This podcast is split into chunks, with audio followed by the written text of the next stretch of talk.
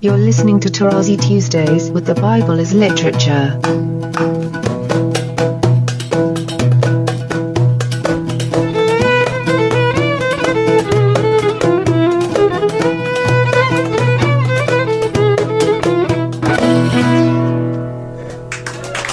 Hi, this is Father Mark Bulos, and you are listening to Tarazi Tuesdays with the Bible as Literature podcast. Exactly fifty years ago, on Monday, October twenty-sixth, nineteen seventy, Father Paul gave his first lecture at Balamand Seminary in Lebanon, marking the beginning of his incredible academic career. This week, on Monday, October twenty-sixth, twenty twenty, O C A B S Press announced the publication of his latest book, Decoding Genesis one through eleven. Touching on themes from this book, in today's program, Father Paul explains that Psalms seven, eight, and nine are meant to be heard together as a trilogy.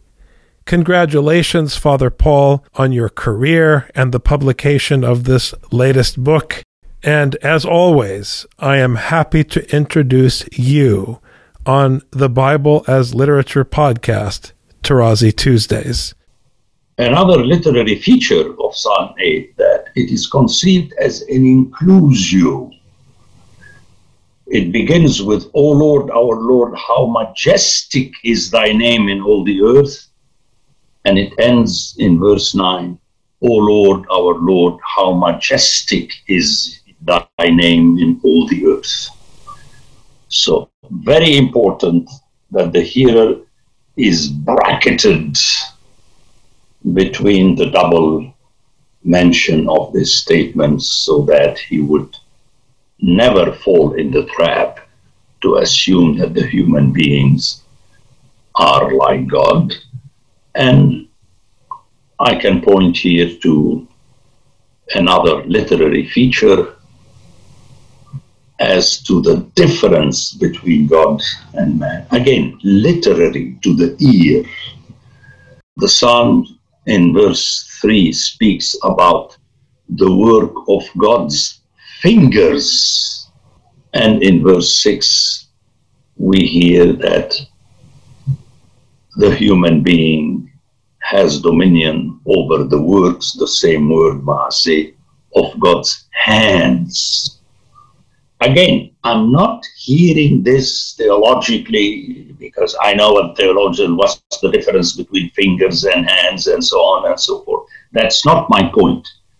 My point is that literature, good literature, uses always phraseology to impress the hearer as to the difference between God's handling of the matter and the human being's handling of the matter.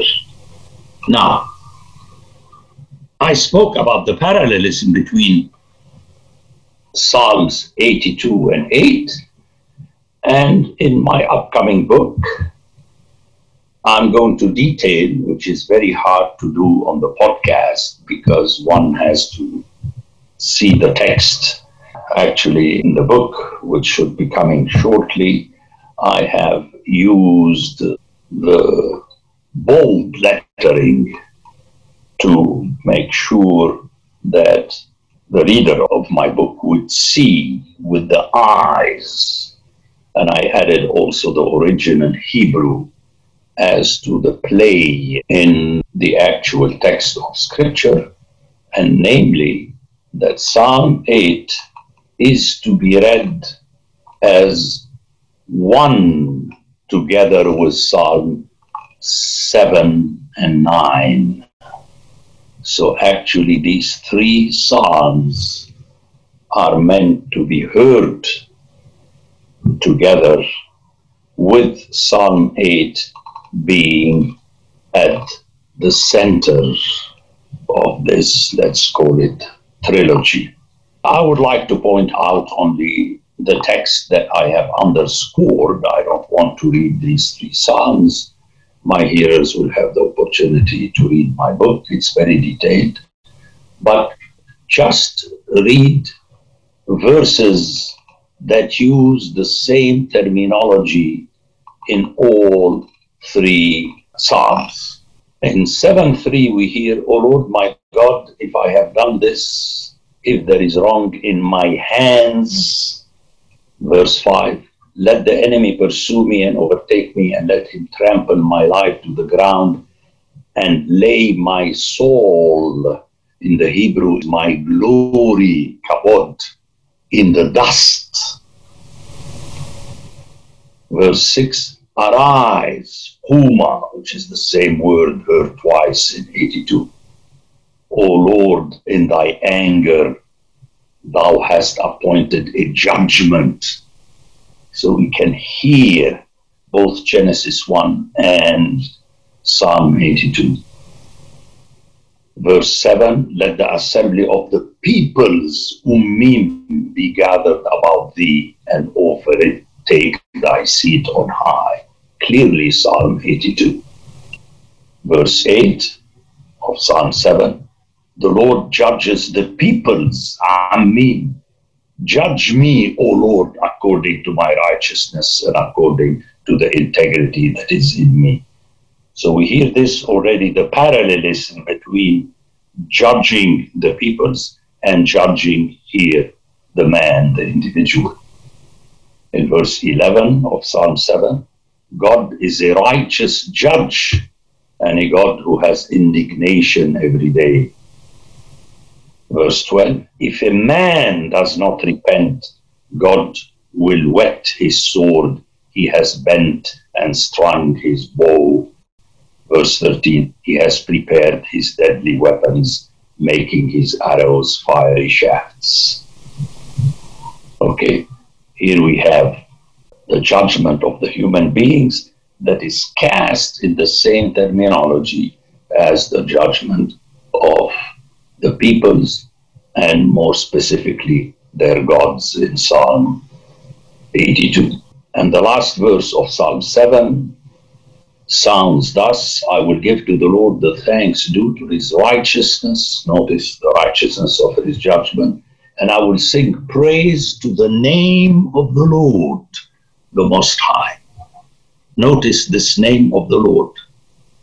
That is precisely the basis of the link between this psalm and the following one, eight. So Psalms seven in verse seventeen ends with a reference to the name of the Lord. Then Psalm eight verse one begins with, "O Lord, our Lord, how majestic is thy name in all the earth."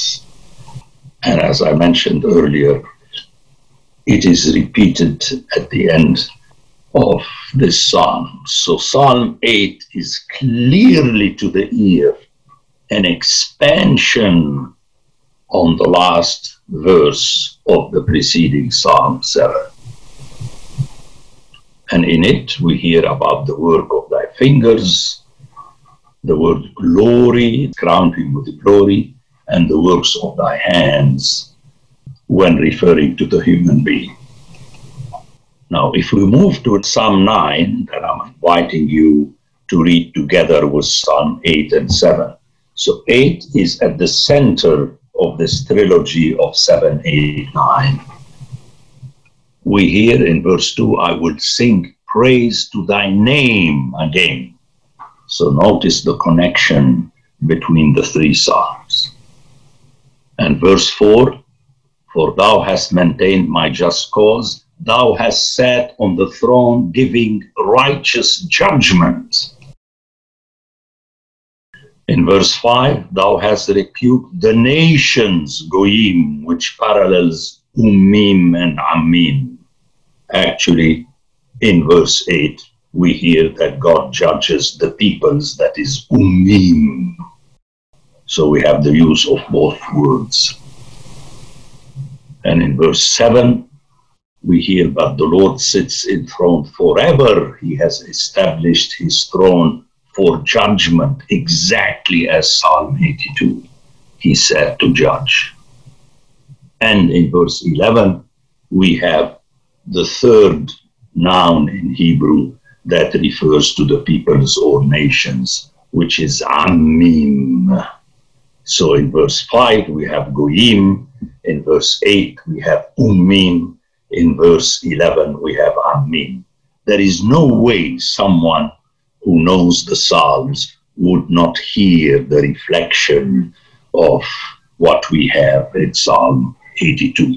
Or if is one hearing in tandem, when one gets to Psalm eighty-two, one cannot but recall Psalms seven, eight, nine. And peoples, Ammim, is repeated again in verse eleven. And Goyim, nations, is repeated in verse fifteen. And then in sixteen, we have, he has executed judgment. Then in seventeen, we have all the nations, Goyim. And notice how this psalm ends very clearly, reminiscent of eighty-two, or eighty-two will remind us that we have heard this. Notice, we heard so many times Goyim. Although this psalm ends a trilogy that concentrated on the individual human being in seven and eight. And here we have an expansion. And this, for an original hearer, is very understandable, because the individual human being is Enosh, or Adam, or Ben Adam, which is the human being, and thus any human being. And the human beings are members of peoples, as we read very early in the book of Genesis. In the last three verses of Psalm nine, we hear it is as though we are in Psalm eighty-two. For the needy shall not always be forgotten, and the hope of the poor shall not perish forever. These are the people that are the reason for God judging the other gods who did not take care of this kind of people. For the needy shall not always be forgotten, and the hope of the poor shall not perish forever. And guess what? In nineteen we have, Arise, O Lord, Huma, which is the same verb that opens Psalm eighty-two. Let no man prevail. Enosh, let the nations be judged before thee. Notice here the full parallelism between Enosh, man, which is a parallel word for Adam, and nations. There is no differentiations between the two. And for those who know, the Bible uh, will be hit with the fact that in Matthew twenty-five, when the Son of Man, as the King, gathers all nations, he judges each individual. Fantastic. And in my book, by the way, I go over the New Testament, especially Matthew, via the book of Jonah. And I make the link between all these texts. So I'm inviting you ahead of time to really read carefully my sequel to The Rise of Scripture, which is my upcoming book. And then verse twenty of Psalm nine, Put them in fear, O Lord. Let the nations know that they are but men, Enosh. Okay, I'm going to repeat slowly verses nineteen and twenty, the conclusion of this trilogy of Psalms that is a copycat of Psalm eighty-two. Arise, Uma, O Lord, let no man, Enosh, prevail. Let the nations be judged before thee. Put them, the nations, in fear, O Lord. Let the nations know that they are but men, Enosh. Unmissable. Now, to get back to this interconnection between the three Psalms, the use of Enosh man in Psalm eight four, already way back, clearly prepares for the judgment of the same Enosh at the end of Psalm nine, where it is used in parallel with nations. We just read that. The last two verses of Psalm nine, which function as the closing statement of all three Psalms, are important for the following reasons. One, they are constructed as a chiasm. We have Enosh, Goyim, Goyim, Enosh, and thus are undeniably intended to lump nations with every human being. Two, since the term Enosh is restricted to these verses, nineteen and twenty, and earlier Psalm eight four that I just quoted, where Enosh parallels Ben Adam, son of man, it is obvious that the intended is not only every human being, but also and more specifically the human being as ruler and thus king. In I took the word ruler from Psalm eight, verse six. Thou hast given him dominion over the works of thy hands, which is precisely the word that is used of the sun and the moon rule. In other words, we have it already there. So you have the word to rule. And number three, arise, Kuma, not only brackets the trilogy of these three psalms, we hear it in seven six and nine twenty, but is also found in the ending of Psalm eighty-two. The conclusion is obvious that Psalms seven, eight, nine function, as I said several times, as a trilogy that parallels in intention and scope Psalm eighty-two. The judgment of all and each one of the all. It's like the English idiomatic expression, one and all. It applies to everyone. Centers on the mistreatment of the needy. Instead of caring for the needy, the needy is mistreated, which is the defining trait of God. Let's hear Psalm nine again, in verse nine and verse sixteen and eighteen. In nine, we hear, the Lord is a stronghold for the oppressed, a stronghold in times of trouble, early on in verse nine. And then in sixteen through eighteen, the Lord has made himself known, he has executed judgment, the wicked are snared in the work of their own hands, the wicked shall depart to Sheol. All the nations, Goyim, that forget God. For the needy shall not always be forgotten, and the hope of the poor shall not perish forever. It is just remarkably stunning, according to me. So the Bible is really enmeshed completely. It's a literature that was produced, and I say this time again, in tandem by the same authors. There is not at one point another set of people clarified and added and so on.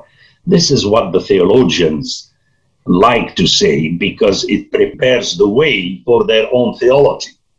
Suddenly, I, Tarazi, at the end of the twentieth century, am actually only and very humbly, notice the false modesty, continuing the work that started already with the priests in Mesopotamia and then through the prophets and then through the Apostle Paul and then through the fathers of the church. And I come today really to put the cornerstone. You see, the theologians unwittingly behave as Jesus is described in Ephesians being the cornerstone of God's building. And what is God building? It's Scripture. So Psalm eight is to be heard in the light of Genesis one through eleven. And this is particularly confirmed in that the judgment of the nations and that of man, as I mentioned earlier, are factually one and the same. The Bible as Literature is a production of the Ephesus School Network.